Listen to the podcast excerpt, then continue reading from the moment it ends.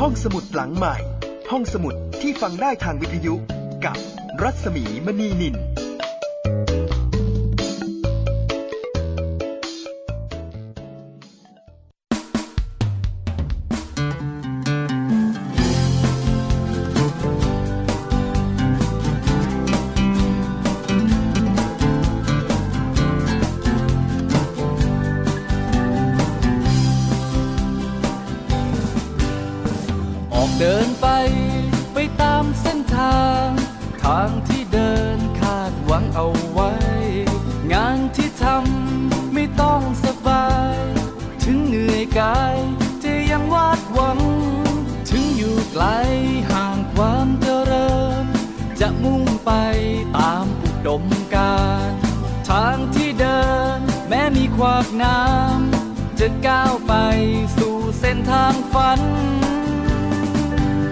ไปเป็นแสงดาวช่วยส่องทางที่อยู่ห่างไกล จะไปเป็นแสงจันทร์ชี้นำทางสว่างให้เธอ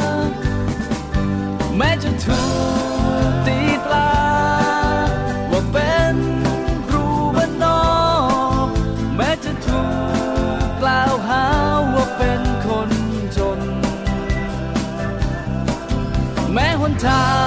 งที่ก้าวไปจะวุ่นวายโลกจะสับสน จะยอมเป็นครูจนจนเพื่ออุดมการมามอบความรักมาให้ความรู้ให้กับพวกหนูที่อยู่แดนไกล มาเป็นคุณครู เป็นครูบ้านนอก มาเป็นแม่พิมพ์ งดงามกลางใจ มาเป็นแสงเทียน เพื่อชี้นำทางข้าราชการกำลังจะถูกลืม มาเป็นคุณครูที่อยู่ป่าเขา ผู้มีลำเนาไม่เคยจะหวนคืน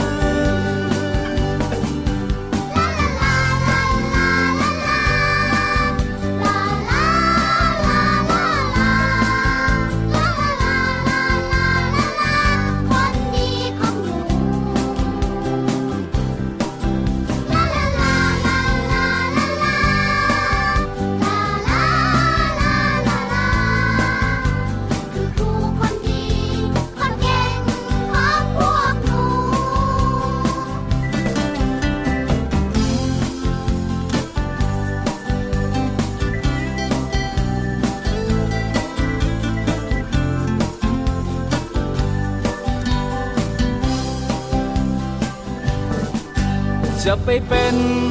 แสงดาวช่วยส่องทางที่อยู่ห่างไกล จะไปเป็นแสงจันทร์ชี้นำทางสว่างให้เธอ แม้จะถูก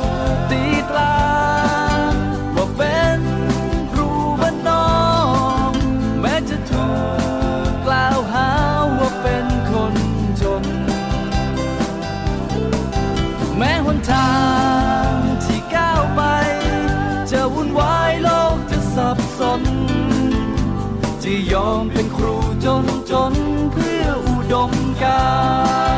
รจะยอมเป็นครูจนจนเพื่ออุดมการ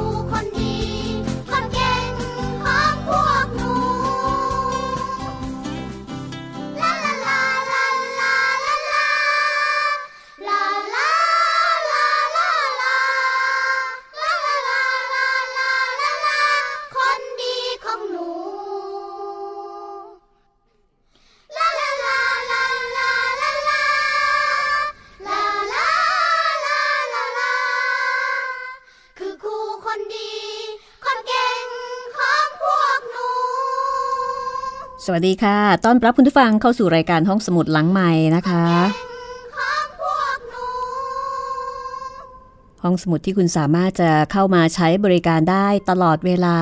ตามอัธยาศัยที่นี่ www.thaipbsradio.com กับดิฉันรัศมีมณีนินนะคะ นับตั้งแต่ปีใหม่เป็นต้นมาเราเจอกันทุกวันทุกเวลาค่ะ กับการฟังแล้วก็การดาวน์โหลด กับเรื่องราวจากหนังสือที่น่าอ่านน่าสนใจ แล้วก็วันนี้ค่ะ ครูบ้านนอก นวนิยาย ของคำหมานคนไทยศิลปินมรดกอีสาน มาถึงตอนที่ 3 แล้วนะคะ จากความเดิมตอนที่แล้ว ปิยะชายหนุ่มจากอุบลราชธานีที่เรียนจบปกศสูงจากกรุงเทพตัดสินใจที่จะกลับไปเป็นครูที่จังหวัดบ้านเกิด เขาสอบบรรจุได้ แล้วก็เลือกไปลงที่โรงเรียนบ้านหนองมาวอซึ่งเขาเองก็ไม่เคยรู้จัก และเขาได้พบกับดวงดาวครูสาวสวย ขณะไปรายงานตัวที่อำเภอด้วยกัน ชายหนุ่มนั่งรถสองแถว ไปลงที่บ้านหนองหมาวอแล้วก็ไปรายงานตัวที่บ้านครูใหญ่ ชื่อครูคำเมา บ้านครูใหญ่ก็จัดได้ว่าเป็นบ้านของคนที่มีฐานะคือเรียกว่าฐานะดีแล้วก็สภาพดีของหมู่บ้านนั้น แล้วก็ไปเจอภรรยาของครูใหญ่ ตอนนี้ปิยะกำลังรอที่จะพบครูใหญ่ ชีวิตใหม่ของเขากำลังจะเริ่มที่นี่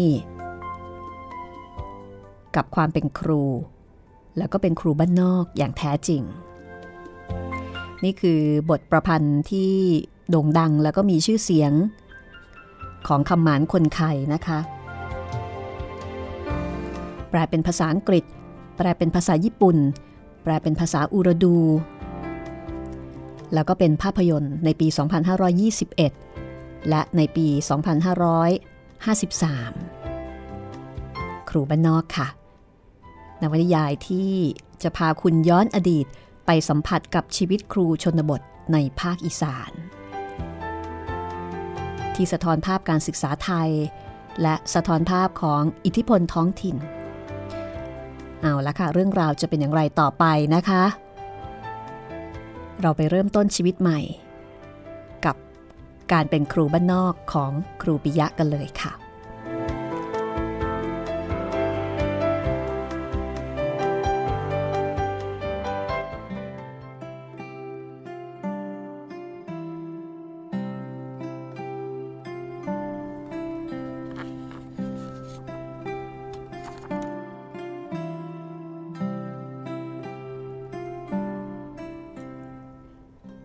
สักพักหนึ่งปิยะก็ได้พบกับชายคนหนึ่ง ซึ่งมีเขาหน้าคล้ายกับผู้ชายในรูปถ่ายที่ติดฝาบ้านเอาไว้ ชายหนุ่มรีบยกมือไหว้ เพราะแน่ใจว่านี่คือ ครูใหญ่ที่ชื่อว่าคำเมาสวัสดีครับ ครูใหญ่อ้าวสวัสดี มาถึงนานหรือยังล่ะ พักที่นี่ด้วยกันนะ อาบน้ำอาบท่าแล้วค่อยคุยกัน ไหนล่ะ กระเป๋าใส่ของ ปิยะชี้ให้ดูกระเป๋าใบเล็กของเขา ครูใหญ่ก็ถามต่อว่าบ้านอยู่อุบลหรือว่าอยู่ที่ไหน แล้วก็ชักชวนให้อยู่ด้วยกัน อยู่ห้องนี้ก่อนละกัน ไม่มีใครอยู่รอก มีแต่ฝุ่นเต็มไปหมดอ๋อชื่ออะไรนะ ผมชื่อปิยะครับ คนอุบลนนี่แหละ บ้านเดิมอยู่อำนาจ อยู่บ้านนอก กันดานกว่านี้หลายเท่า ปิยะเดินตามครูใหญ่เข้าไปในห้อง รู้สึกอบอ้าว ได้กลิ่นอับทึบ นึกว่าเป็นคนที่ไหน ที่แท้ก็คนบ้านเรานี่เองอ้าวเชิญตามสบาย อาบน้ำอาบท่าก่อน ห้องอาบน้ำอยู่ข้างล่าง ลงทางบันไดหลัง เดี๋ยวจัดที่นอนให้ ขอบคุณครับ ชายหนุ่มรู้สึกอบอุ่นใจอย่างประหลาด ก้าวแรกของการเป็นครูบ้านนอก เขาได้รับการต้อนรับอย่างดีขนาดนี้เชียวหรือ ชายหนุ่มคิดในใจ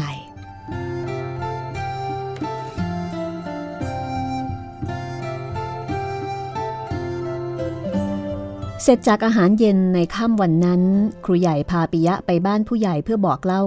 90 และทำความรู้จักกันตามประเพณีท้องถิ่น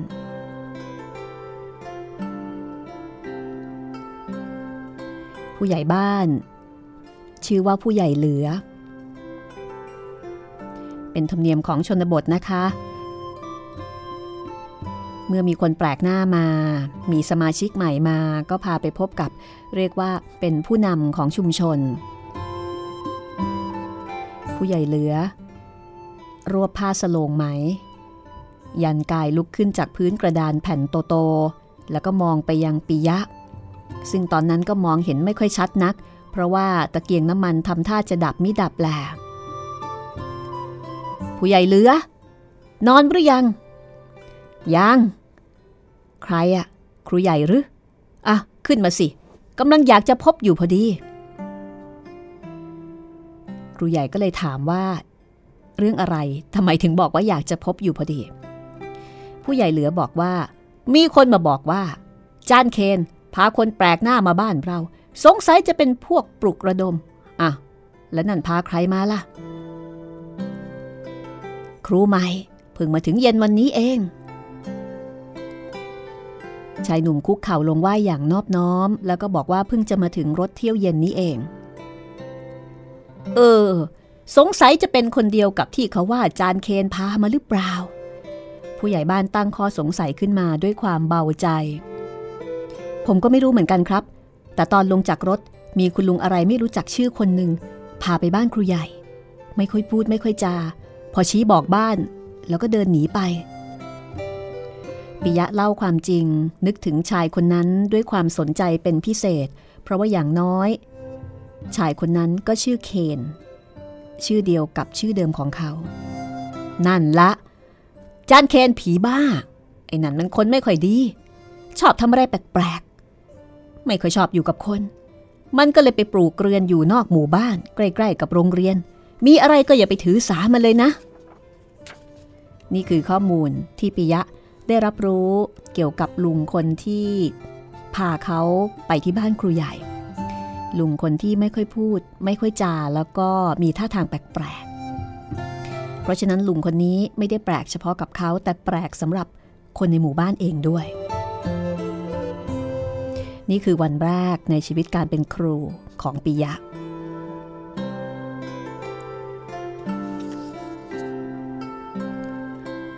เช้าวันนี้ จะเป็นวันที่ปิยะเริ่มต้นชีวิตการทำงานของการเป็นครูบ้านนอก ครูใหญ่มาโรงเรียนแต่เช้าเป็นที่ผิดสังเกตของนักเรียนแล้วก็ชาวบ้าน โรงเรียนบ้านหนองหมาวอตั้งอยู่บนเนินนอกหมู่บ้านทางด้านทิศใต้ หมู่บ้านอยู่อีกเนินหนึ่งตรงกลางระหว่างหมู่บ้านกับโรงเรียนเป็นที่ลุ่มแต่ไม่มีน้ำท่วม ใกล้ ๆ กันมีหนองน้ำใหญ่ชื่อว่าหนองหมาวอ เมื่อเวลาฝนตกน้ำก็ไหลรวมอยู่ที่นั่น วันนี้ มอเตอร์ไซค์ของครูใหญ่ มีคนนั่งซ้อนท้ายมาด้วย เล่นเอาเด็กๆมองตามเป็นตาเดียว มอเตอร์ไซค์เครื่องยนต์สีจังหวะของรถ125ซีซีรุ่นเก่าแก่จนเกือบจะเป็นเศษเหล็ก ปีกลายนี้อยู่กันสามคน พอเทอมปลายคนหนึ่งย้ายคนหนึ่งลาออก หัวหน้าหมวดบอกว่าจะให้มาอีกสองคนทำไมได้มาคนเดียวก็ไม่รู้พ่อสอนอยู่คนเดียวตั้งแต่เทอมปลาย จนเดี๋ยวนี้เปิดเทอมใหม่แล้ว จะครบเดือนอยู่แล้ว ครูใหญ่ใช้คำแทนตัวเองว่าพ่อ แสดงถึงความรักใคร่สนิทสนมอย่างลูก เรามีนักเรียนเท่าไหร่ครับ 98 มากกว่าปีกลายนี้สามคน มอเตอร์ไซค์เก่าแก่ของครูใหญ่ เขาจอดใต้ร่มพอกใหญ่ หน้าอาคารเรียนปิยะถอนตัวจากอานรถ ยืนสูดลมหายใจแรงๆ รับอากาศบริสุทธิ์ของตอนเช้าปลายเดือนพฤษภาคม ประกาศถึงก้าวแรกแห่งชีวิตครูบ้านนอกของตัวเอง เด็กผู้ชายตัวเล็กๆ ที่กำลังเล่นอยู่บนพื้นดิน มองดูปิยะด้วยความอยากรู้ แล้วก็มีเสียงซุบซิบในหมู่เด็กโตว่า ครูใหม่ บางก็บอกว่าเป็นพัฒนากรต่างหาก บางก็บอกว่าเป็นแพทย์อนามัย ในที่สุดข้อถกเถียงก็ยุติ เมื่อเจ้าเขียวลูกผู้ใหญ่บ้าน ซึ่งเป็นหัวหน้านักเรียนเป็นผู้ตัดสินโดยบอกว่า นี่แหละครูใหม่เมื่อคืนไปที่บ้านกูมาแล้ว เด็กชายเขียวบอกพักพวกด้วยความภาคภูมิใจ ปิยะมองเด็กๆ ที่กำลังห้อมล้อมตัวเขา ด้วยความรู้สึกสับสน ระหว่างความรัก ความเอ็นดู ความสงสาร ความเศร้าใจในสภาพร่างกายและเสื้อผ้า หน้าตาผิวพรรณของเด็กแต่ละคนบ่งบอกถึงการขาดธาตุอาหาร เสื้อผ้าฝ้าย สีขาวแก่จนเป็นสีน้ำตาล กางเกงและกระโปรงสีซีด เสื้อผ้ามีรอยดำด่างและปะชุน กิริยาวาจาที่แสดงต่อหน้าแขกหรือคนแปลกหน้าค่อนข้างแข็งกระด้าง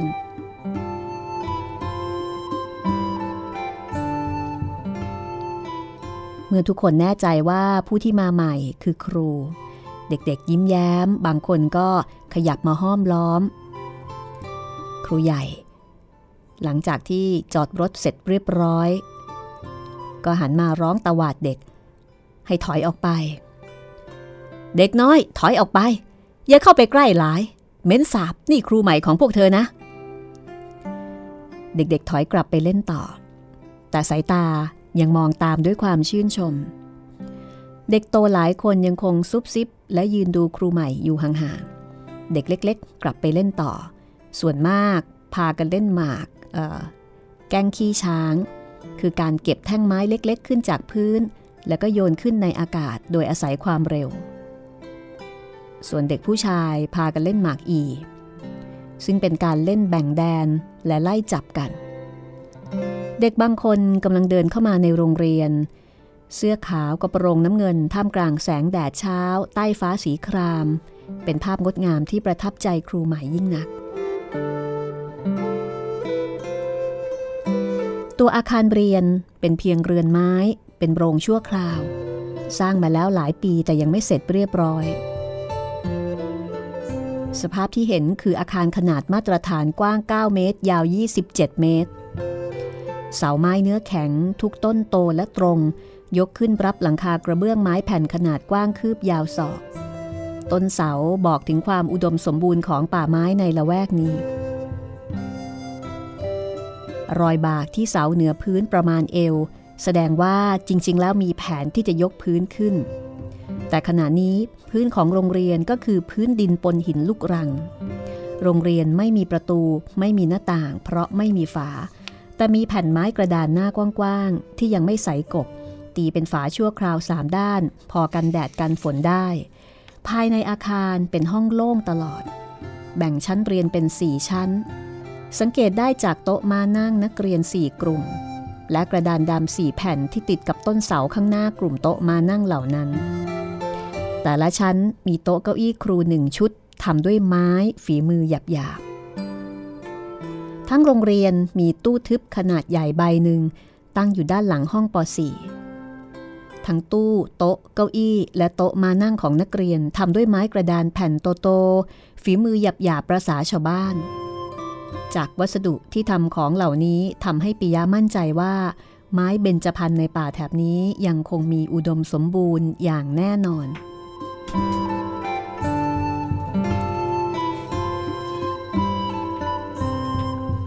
ครูใหญ่เล่าประวัติของโรงเรียนให้ปิยะฟังว่า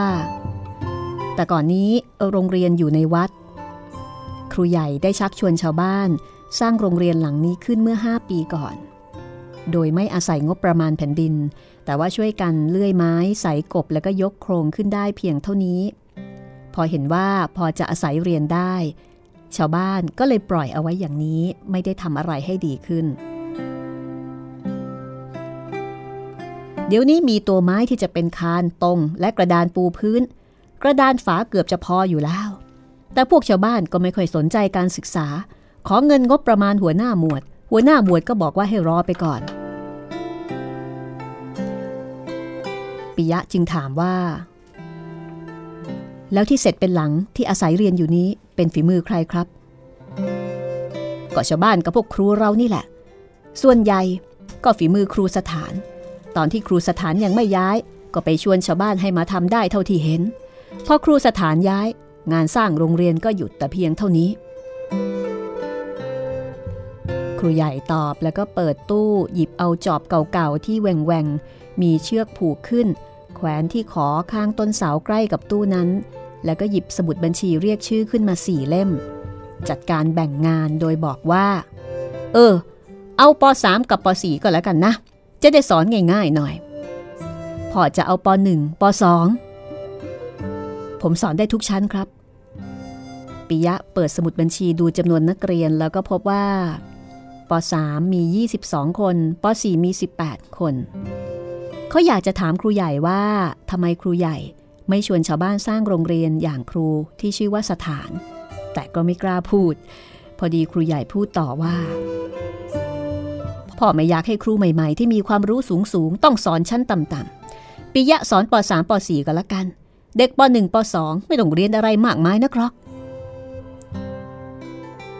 นี่คือทัศนะของครูใหญ่ ต่อการศึกษาของเด็ก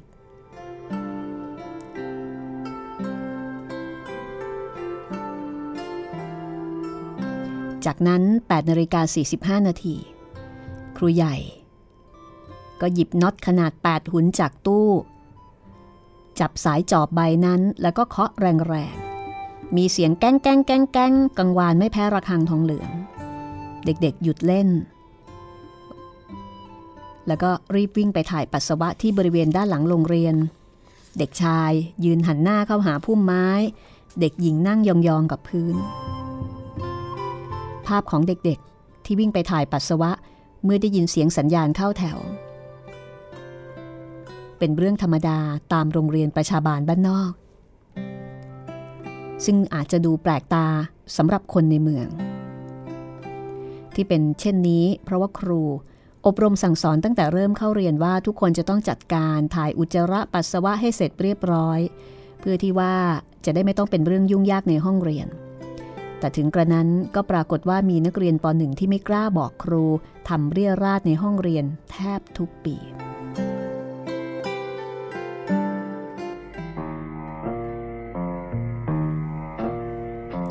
สักครู่หนึ่งต่อมา ครูใหญ่เคาะจอบอีก 8 แก๊ง นักเรียนรีบมาตั้งแถวหน้ากระดานที่หน้าเสาธงซึ่งโคนตั้งตรงแต่ปลายโค้งเอ็นเอียงไปทางอาคารเรียน เพราะความโค้งของธรรมชาติของไม้ที่ใช้ทำแต่ละชั้นเข้าแถวสองแถว นักเรียนหญิงหนึ่งแถว นักเรียนชายหนึ่งแถว หญิงอยู่ข้างซ้าย ชายอยู่ข้างขวาปหนึ่งอยู่แถวหน้า ถัดมาเป็นปสองปสามปสี่ตามลำดับ เอาละค่ะตอนนี้โรงเรียนกำลังจะเข้าแล้วนะคะกำลังจะเป็นเช้าวันแรกที่ปียะได้ทำหน้าที่ การเป็นครูประชาบาท ครูบ้านนอก พักสักครู่ เดี๋ยวกลับมาฟังติดตามชีวิตของครูปิยะกันต่อในครูบ้านนอกคำหมานคนไข้ค่ะดาวและเสียงแคนริงรีดกรีดเสียงแคนมโห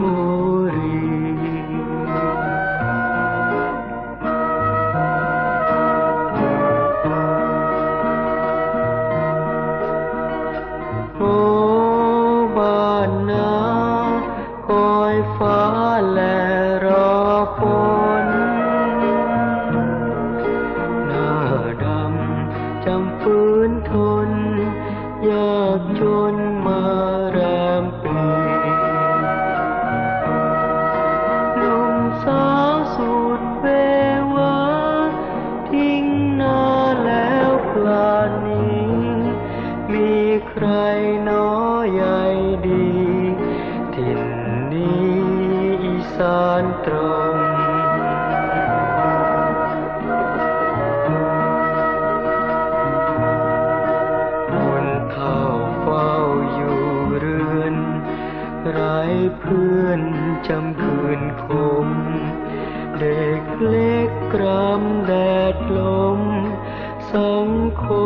como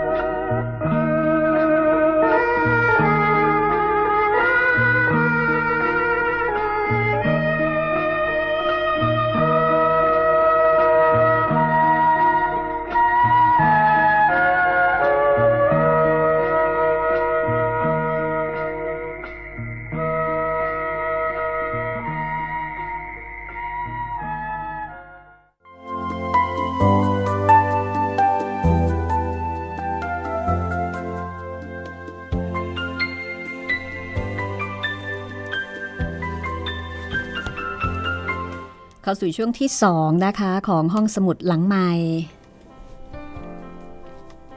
กับเรื่องครูบ้านนอก ผลงานของคำหมานคนไทยค่ะ ที่นี่ www.thaipbsradio.com ห้องสมุดที่ซึ่งคุณสามารถจะเข้ามาใช้บริการคลิกฟังแล้วก็ดาวน์โหลดได้ทุกเวลาค่ะ ติดตามการอัปโหลดตอนใหม่ ๆ ได้ทุกวันจันทร์ถึงวันศุกร์นะคะ มีให้ฟังตอนใหม่ๆ สัปดาห์ละ 5 ตอนค่ะ แล้วก็นอกจากนี้ก็ยังมีตอนที่เคยเล่าแล้ว คุณผู้ฟังก็สามารถที่จะคลิกฟังแล้วก็ดาวน์โหลด เก็บเอาไว้ฟังได้เช่นกันค่ะ ชอบแล้วก็แนะนำต่อบอกต่อได้นะคะว่าที่นี่มีห้องสมุดดีๆ ที่คุณสามารถจะฟังเสียงได้ ไม่ต้องอ่านหนังสือเองหรือฟังก่อน และถ้าชอบเรื่องไหนเล่มไหนก็ไปหาซื้อหาอ่านเองนวนิยายเรื่องครูบ้านนอกเป็นเรื่องที่เขียนคู่ขนานไปกับบทภาพยนตร์นะคะ ตอนที่จะมีการสร้างภาพยนตร์เรื่องครูบ้านนอก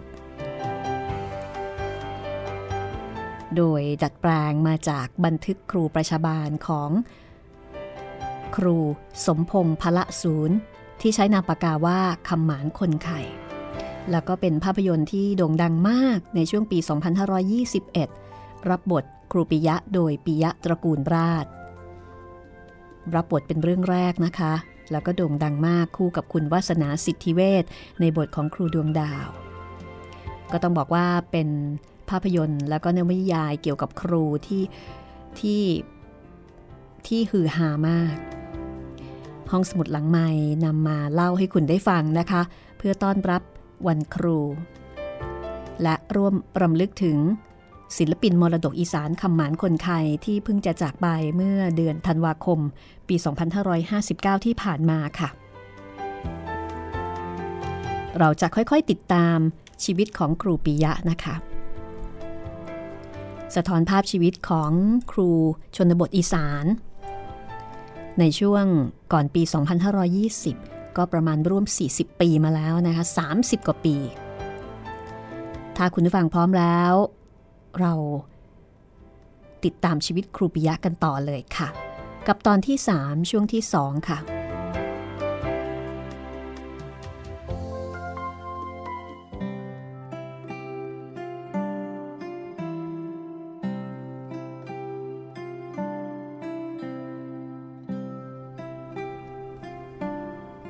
ปิยะออกมาดูเด็กเข้าแถว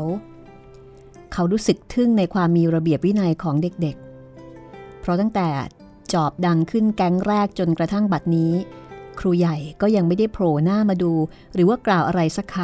ำเด็กๆเข้าแถวได้เรียบร้อย และไม่มีการพูดคุยหรือว่าหยอกล้อกัน มีเด็กชายเขียวเพียงคนเดียวที่เดินดูความเรียบร้อยของแถวต่างๆ ในระหว่างนั้นเด็กชายคนหนึ่งวิ่งไปเอาธงชาติจากตู้ ซึ่งครูใหญ่เปิดไว้ แล้วก็เอาผูกเข้ากับเชือกที่เสาธง โดยมีเด็กหญิงคนหนึ่งยืนจับเชือกอยู่ข้าง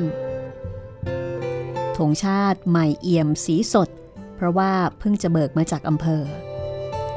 ผูกธงชาติเสร็จทั้งสองก็ยืนตรง เตรียมตัวเชิญธงขึ้นสู่ยอดเขาก็เป็นภาพที่เราคุ้นเคย นึกถึงสมัยเด็กๆนะคะ เป็นกิจกรรมยามเช้า แล้วก็จะมีเด็กที่ถูกคัดเลือก ให้จะเป็นเด็กที่เชิญธงทำหน้าที่เชิญธงขึ้นสู่ยอดเสา มีเด็กผู้ชายคน ผู้หญิงคน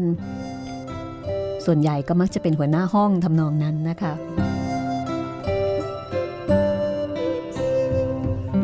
ครูใหญ่เคาะจอบอีกครั้งหนึ่ง แล้วก็บอกเสียงหนักแน่นว่าเคารพธงชาติ แถวตรง เด็กชายเขียว ลูกชายผู้ใหญ่เหลือ กลับไปยืนอยู่หัวแถวของชั้นป .4 ขึ้นเพลงชาติวักแรกด้วยเสียงแจ่มใส นักเรียนที่มากันวันนั้นประมาณ 80 คน ก็ร้องรับแล้วก็ร้องต่อไป จนจบเพลง เมื่อธงชาติขึ้นไปสะบัดพริ้วอยู่บนยอดเสา ก็เป็นอันเสร็จสิ้นพิธีการ ของการเชิญธงขึ้นสู่ยอดเสา หลังเคารพธงชาติ และสวดมนต์ไหว้พระที่หน้าเสาธงแล้ว ครูใหญ่ก็ออกมายืนหน้าเสาธง แล้วก็ประกาศให้ได้ยินทั่วกันว่า ครูมีข่าวดีจะบอกให้พวกเธอทราบว่า วันนี้เราได้ครูใหม่มาอีกหนึ่งคน คือครูปิยะ ท่านเป็นคนทางบ้านเรา พูดภาษาบ้านเราได้ ท่านไปเรียนหนังสือที่กรุงเทพหลายปี ครูปิยะจะสอนชั้นป .3 และป .4 มีเสียงจอกแจ๊กพึมพำในแถวนักเรียนชั้นป .3 ป .4 แสดงความพอใจด้วยสีหน้ายิ้มแย้ม ปิยะ มีอะไรจะพูดกับเด็กนักเรียนไหม ชายหนุ่มยิ้ม ขยับมายืนแถวหน้า แล้วก็กล่าวเรียบๆว่า สวัสดีนักเรียนทุกคน ครูดีใจมาก ที่ได้มาสอนพวกเธอ ครูใหญ่ให้ครูสอนป .3 ป .4 แต่ครูถือว่าครูเป็นครูของนักเรียนทุกคนทุกชั้นในโรงเรียนนี้ ครูจะอบรมสั่งสอนและรักนักเรียนทุกคนเหมือนพี่เหมือนน้อง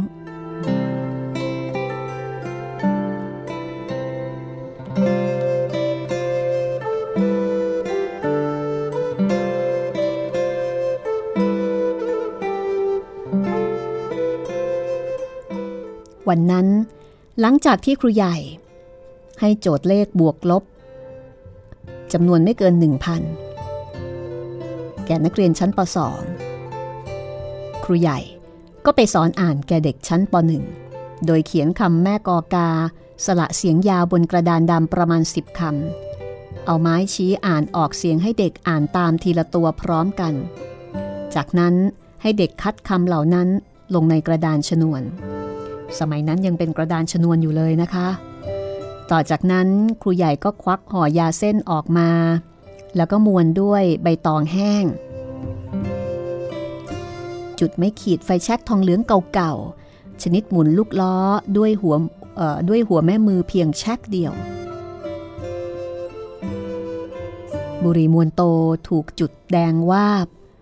ควันสีขาวลอยขึ้นเหนือศีรษะเเหมือนควันจากปล่องโรงสีไฟ ดูดยาสูบไปเกือบหมดมวล ครูใหญ่ก็ลุกขึ้นเดินไปหาปิยะ ซึ่งเอานักเรียนชั้นป .3 ป .4 มารวมกัน เพื่อรู้จักเด็กเป็นรายบุคคล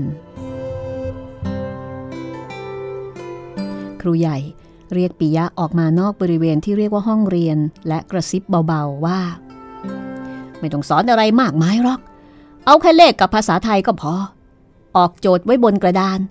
แล้วก็ให้ไอ้เขียวพาเพื่อนๆทำเราไปกินเหล้าโทกันดีกว่าปิยะชำเลืองดูนาฬิกา ซึ่งบอกเวลาประมาณ4โมงเช้าก็คือ 10นาฬิกา วันนี้วันศุกร์พรุ่งนี้ที่บ้านลุงจานเกิลเขาจะมีงานกินดอง เราเป็นครูเป็นบาร์ก็ต้องไปเปิบเสริมกันหน่อย เขาใส่เหล้าโทเอาไว้หลายหายถ้าไปตอนนี้คงได้ชิมน้ำหัวหวานหวาน อยากชวนปิยะไปรู้จักกับเขาด้วย ครูใหญ่ไปก่อนก็แล้วกันนะครับ ผมจะดูเด็กๆ บางทีตอนเที่ยงผมจะตามไปถ้างั้นผมจะไปก่อน อยากให้ไปรู้จักเขาไว้จริง ๆ เพราะว่าลุงจานเกิลเป็นคนสำคัญของหมู่บ้านเรา มีอะไรอะไรจะได้พึ่งพาอาศัยกัน ครูใหญ่กล่าวก่อนจะเดินไปที่มอเตอร์ไซค์อีเท่า คือเรียกว่ามอเตอร์ไซค์อีเท่า เพราะว่าแก่แล้ว ซึ่งจอดอยู่ใต้ร่มไม้ ครูใหญ่ไปแล้วปิยะก็วุ่นวายในการควบคุมชั้นพอสมควร แต่ทุกอย่างก็ผ่านไปด้วยดี จนกระทั่งพักกลางวันเขาเดินดูเด็กๆ ที่เอาข้าวมากินที่โรงเรียน ก็พบว่าเด็กกลุ่มที่กินในห้องเรียนพอจะมีกับข้าวบ้าง ส่วนพวกที่นั่งกินตามร่มไม้ มักจะมีแต่ข้าวเหนียวกับแจ่ว คือพริกตำใส่หอมและปลาร้า เรียกเต็มสูตรว่า แจ่วปลาแดก เขาสังเกตเห็นเด็กหลายคนไม่กินข้าวกลางวัน เขาอยากจะถามว่าทำไมถึงไม่กินข้าวกลางวัน หรือถามพวกที่กินข้าวกับแจ่วว่าทำไมไม่มีของกินที่ดีกว่านี้ แต่ชายหนุ่มก็รู้คำตอบอยู่แล้วเดือนพฤษภาคมเป็นเดือนที่แห้งแล้ง อาหารการกินที่พอจะมีกิน ก็มีพวกมแมลงต่างๆ แมงจีนูน จีโปม จุดจี และไข่มดแดง ซึ่งเขาเห็นเด็กหลายคนกินข้าวกลางวันกับขั้วแมงจีนูนขั้วจุดจีขั้วจักจั่นอย่างอร็ดอร่อย หลังจากเดินดูเด็กกินข้าวปปิยะเองก็นึกไม่ออกว่า ตัวเขาเองจะกินข้าวกลางวันที่ไหน เพราะว่าครูใหญ่บอกว่าตามปกติ จะกลับไปกินข้าวที่บ้าน เมื่อครูใหญ่ไม่อยู่ เขาจึงต้องตัดสินใจเองว่าจะเดินฝ่าแดดเข้าหมู่บ้านเพื่อไปกินข้าว แล้วเดินกลับออกมา หรือว่าจะยอมบำเพ็ญตบะอดข้าวกลางวันสักมื้อ และในที่สุด เขาก็ตัดสินใจเลือกอย่างหลัง คือยอมอดข้าวกลางวันเป็นการฉลองวันแรกของการเป็นครู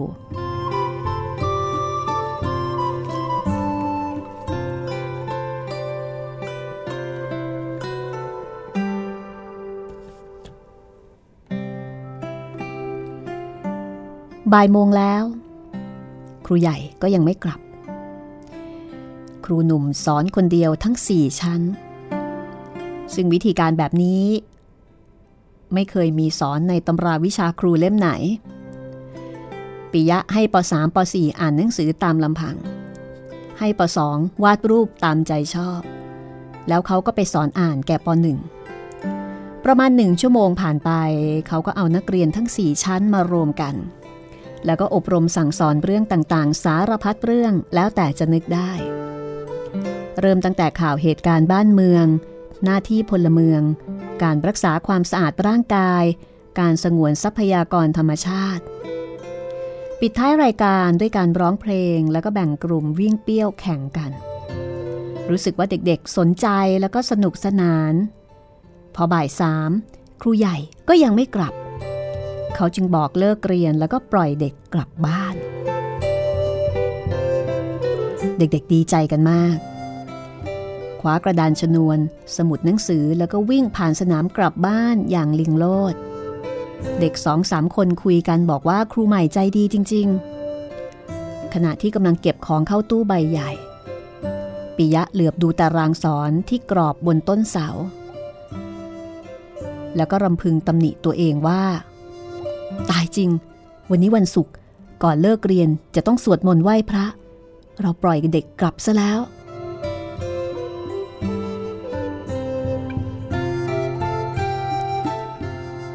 บ่ายสองโมงของวันเดียวกัน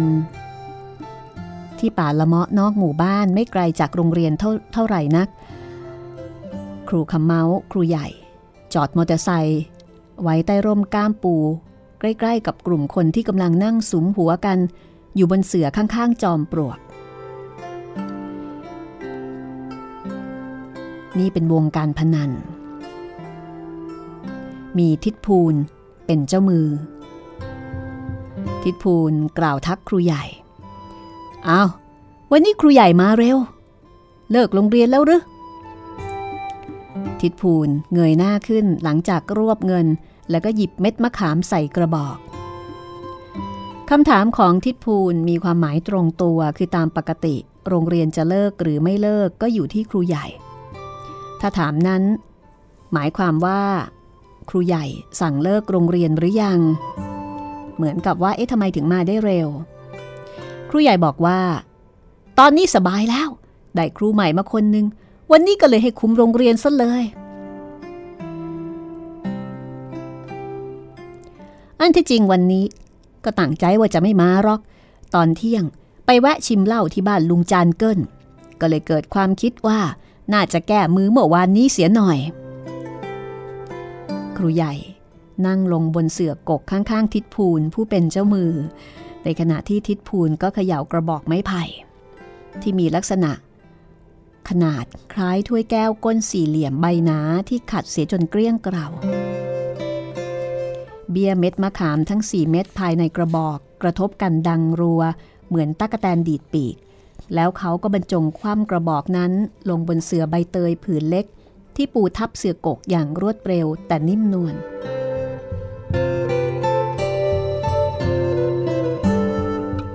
ก็คือเล่นการพนันกันนั่นเอง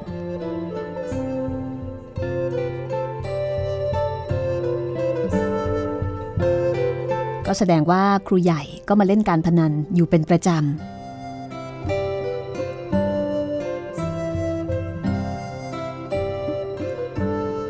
ในขณะที่ทางด้านของปิยะ หลังจากเลิกเรียนและเด็กๆกลับไปเกือบหมดแล้ว ชายหนุ่มก็นั่งเอนหลังบนเก้าอี้ที่ส่งเสียงเอียดอาร์ตด้วยความเหนื่อยใจแล้วก็หิวข้าว ปรากฏว่ามีนักเรียนชายสองสามคนที่ยังไม่กลับแล้วก็ป้วนเปี้ยนอยู่แถวๆนั้น ยังไม่กลับอีกหรือเขียว มานี่สิ มาทุกคนนั่นแหละมาหาครูหน่อยปิยะจำได้ว่านี่คือเด็กชายเขียว หัวหน้านักเรียนลูกชายผู้ใหญ่เหลือ เจ้าเขียวนำหน้าคณะเข้ามาด้วยแววตาที่เป็นมิตร ในกลุ่มนั้นมีเด็กชายคนหนึ่งตัวผอม ร่างเล็กผิวคล้ำจนเกือบจะดำสนิท มองเห็นตาตากับฟันที่ขาวตัดกับผิวหน้า ปิยะจำได้ว่าเด็กคนนี้อยู่ป .3 ครูจำชื่อพวกเธอไม่ได้หมดทุกคนหรอกนะ บอกครูอีกทีสิว่าใครชื่ออะไร คราวนี้จำได้แน่ๆ เจ้าเขียวบอกชื่อเป็นคนแรก จากนั้นก็เด็กชายเอี่ยม เด็กชายบุญมี และเจ้าตัวเล็กผิวดำที่มองหน้าครูใหม่ ด้วยความรักและศรัทธา แต่ยังไม่ยอมปริปากบอกชื่อ บอกครูสิ บักเชียง บอกชื่อโรงเรียนของมึง เจ้าเขียวหมายถึงชื่อในทะเบียนนักเรียน ซึ่งมักจะเป็นคนละชื่อ กับที่คนทั่วไปเรียกกันจากนั้นปิยะ ก็ถามเด็กทั้งสี่เกี่ยวกับเรื่องของโรงเรียน แล้วก็พอได้ความว่า ปีที่แล้ว โรงเรียนนี้มีครูสามคนคือครูใหญ่ ครูนิพาซึ่งเป็นเมียตำรวจชายแดน ครูนิพาย้ายมาอยู่ได้สองปี สุขภาพไม่ดีก็เลยลาออก ส่วนครูสถานที่ครูใหญ่เอ่ยถึง บรรจุเมื่อสามปีก่อน เด็กป .4 รุ่นนี้เป็นสิทธิ์รุ่นแรกของครูสถาน แล้วก็สิทธิ์คนนี้แหละ แล้วก็คนนี้แหละ ที่ครูใหญ่บอกว่ามีส่วนสำคัญที่ทำให้โรงเรียนหลังนี้เป็นรูปเป็นร่างขึ้นมา คงจะเป็นเพราะเป็นคนดีมีความรู้ความสามารถหรืออย่างไรไม่ทราบ ครูสถานจึงได้ย้ายเข้าไปสอนที่โรงเรียนใหญ่ในตัวอำเภอ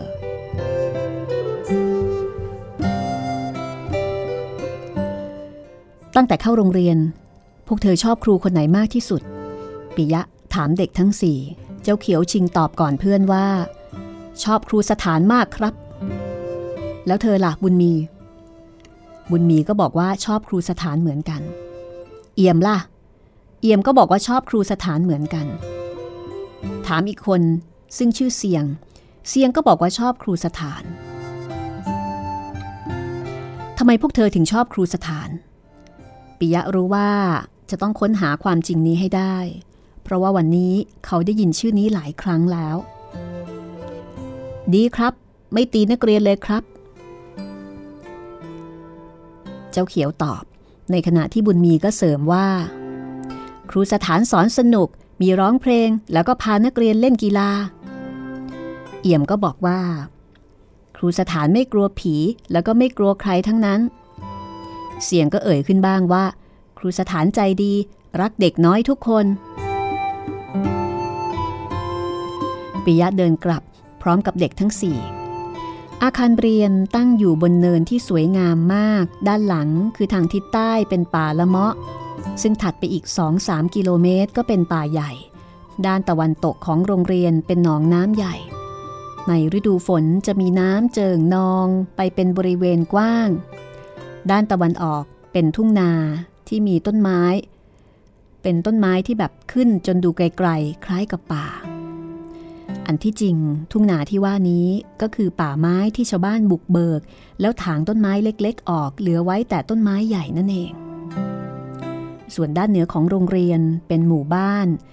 ระยะทางระหว่างหมู่บ้านกับโรงเรียนประมาณเกือบหนึ่งกิโลเมตรสองข้างทางเป็นทุ่ง สามารถมองเห็นโรงเรียนจากหมู่บ้านได้ ครูใหม่และนักเรียนเดินผ่านสนามอันราบเรียบของโรงเรียน มีดอกไม้ป่าที่ปิยะไม่รู้จักชื่อ และเครือหญ้านางใบเขียวๆขึ้นเป็นกอกอแย้หลายตัวรีบวิ่งลงรูเมื่อเห็นคนเดินมาใกล้ นั่นอะไร กระท่อม หรือว่าบ้านร้างของใครปิยะชี้ไปทางกระท่อมหลังหนึ่ง ซึ่งอยู่ในบริเวณโรงเรียนทางด้านตะวันตก ระหว่างโรงเรียนกับหนองน้ำเรือนครูสถานครับ ครูสถานสร้างขึ้นปีกลายนี้อยู่ได้ไม่ถึงปีก็ย้ายไป ลมพัดหลังคาออกเกือบหมด ตอนกลางวันมีแต่พวกเลี้ยงควายมานอนเล่น แล้วหลังโน้นล่ะ บ้านใคร อ๋อ นั่นบ้านจานเคนผีบ้า เจ้าเขียวบุญมีและเอี่ยมตอบพร้อมกัน นั่นหมายถึงบ้านหลังหนึ่ง ซึ่งอยู่ระหว่างหมู่บ้านกับหนองน้ำและโรงเรียน รูใหญ่กลับมาถึงบ้านประมาณห้าโมงเย็น พร้อมด้วยเนื้อวัวที่ฆ่าใหม่ ๆ สดๆ ร้อยด้วยตอกไม้ไผ่ แล้วก็หม้อใส่เลือด ใส่ตะกร้าผูกติดท้ายรถมอเตอร์ไซค์กลับมาด้วยใบหน้ายิ้มแย้ม ร้องทักเมียว่าปิยะกลับหรือยัง กลับมาแล้ว วันนี้ไปเล่นโบกอีกแล้วสิ จริงหรือเปล่าปิยะ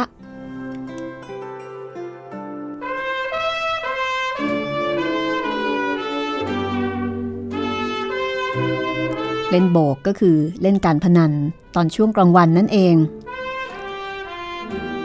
ครูปิยะแบ่งรับแบ่งสู้ว่า คงไม่ใช่หรอกครับ เพราะว่าเขาเองก็ไม่แน่ใจว่าควรจะตอบอย่างไร และถึงอย่างไรเขาก็ไม่รู้ว่าครูใหญ่หายไปไหนโธ่แม่บักโลยอย่าบนอยู่เลย เอาเนื้อนี่ไปลาบกินเร็วๆหน่อย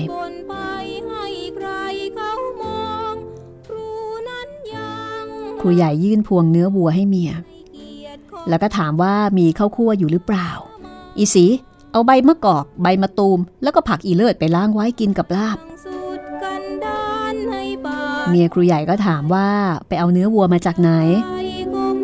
ครูใหญ่บอกว่าขอแบ่งจากบ้านลุงจานเกิล30 บาทเกือบจะไม่พอลาบ รู้สึกจะเอากำไรมากไปหน่อย นี่ขนาดขอแถมเครื่องในเป็นพิเศษปิยะกินลาบเลือดได้ไหม เออก็พอได้นะครับ ปิยะตอบอ้อมแอม พร้อมกับลุกขึ้นนั่ง ความจริงเขากินลาบเลือดไม่ได้เลย ผมขอเป็นพ่อครัวด้วยคนเจียนจะสายจวนได้เวลาเห็นสิทธิ์ลอยครูใหญ่เข้าครัวเอง เขียงไม้ขนาดใหญ่ มีคราบสกปรกหนาเตอะถูกลากออกมาจากมุมครัวค รูใหญ่เอาเนื้อออกจากตอกที่ร้อยไว้ เลือกเอาเนื้อที่ติดกระดูกและเนื้อท้อง กับพวกพังผืดสับเป็นชิ้นเล็กๆ ลงหม้อต้ม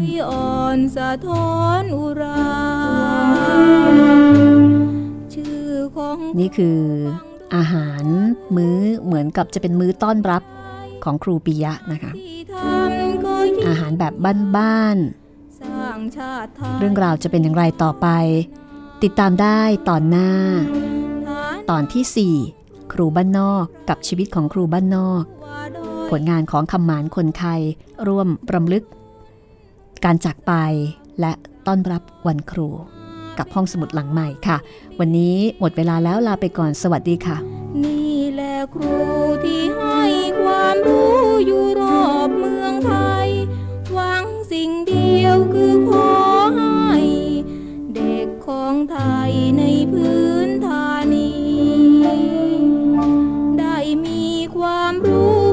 ช่วยเชิดชูไทยให้ผ่องสี ครูก็ภูมิใจที่สมความเหนื่อยยากตรากตรำมา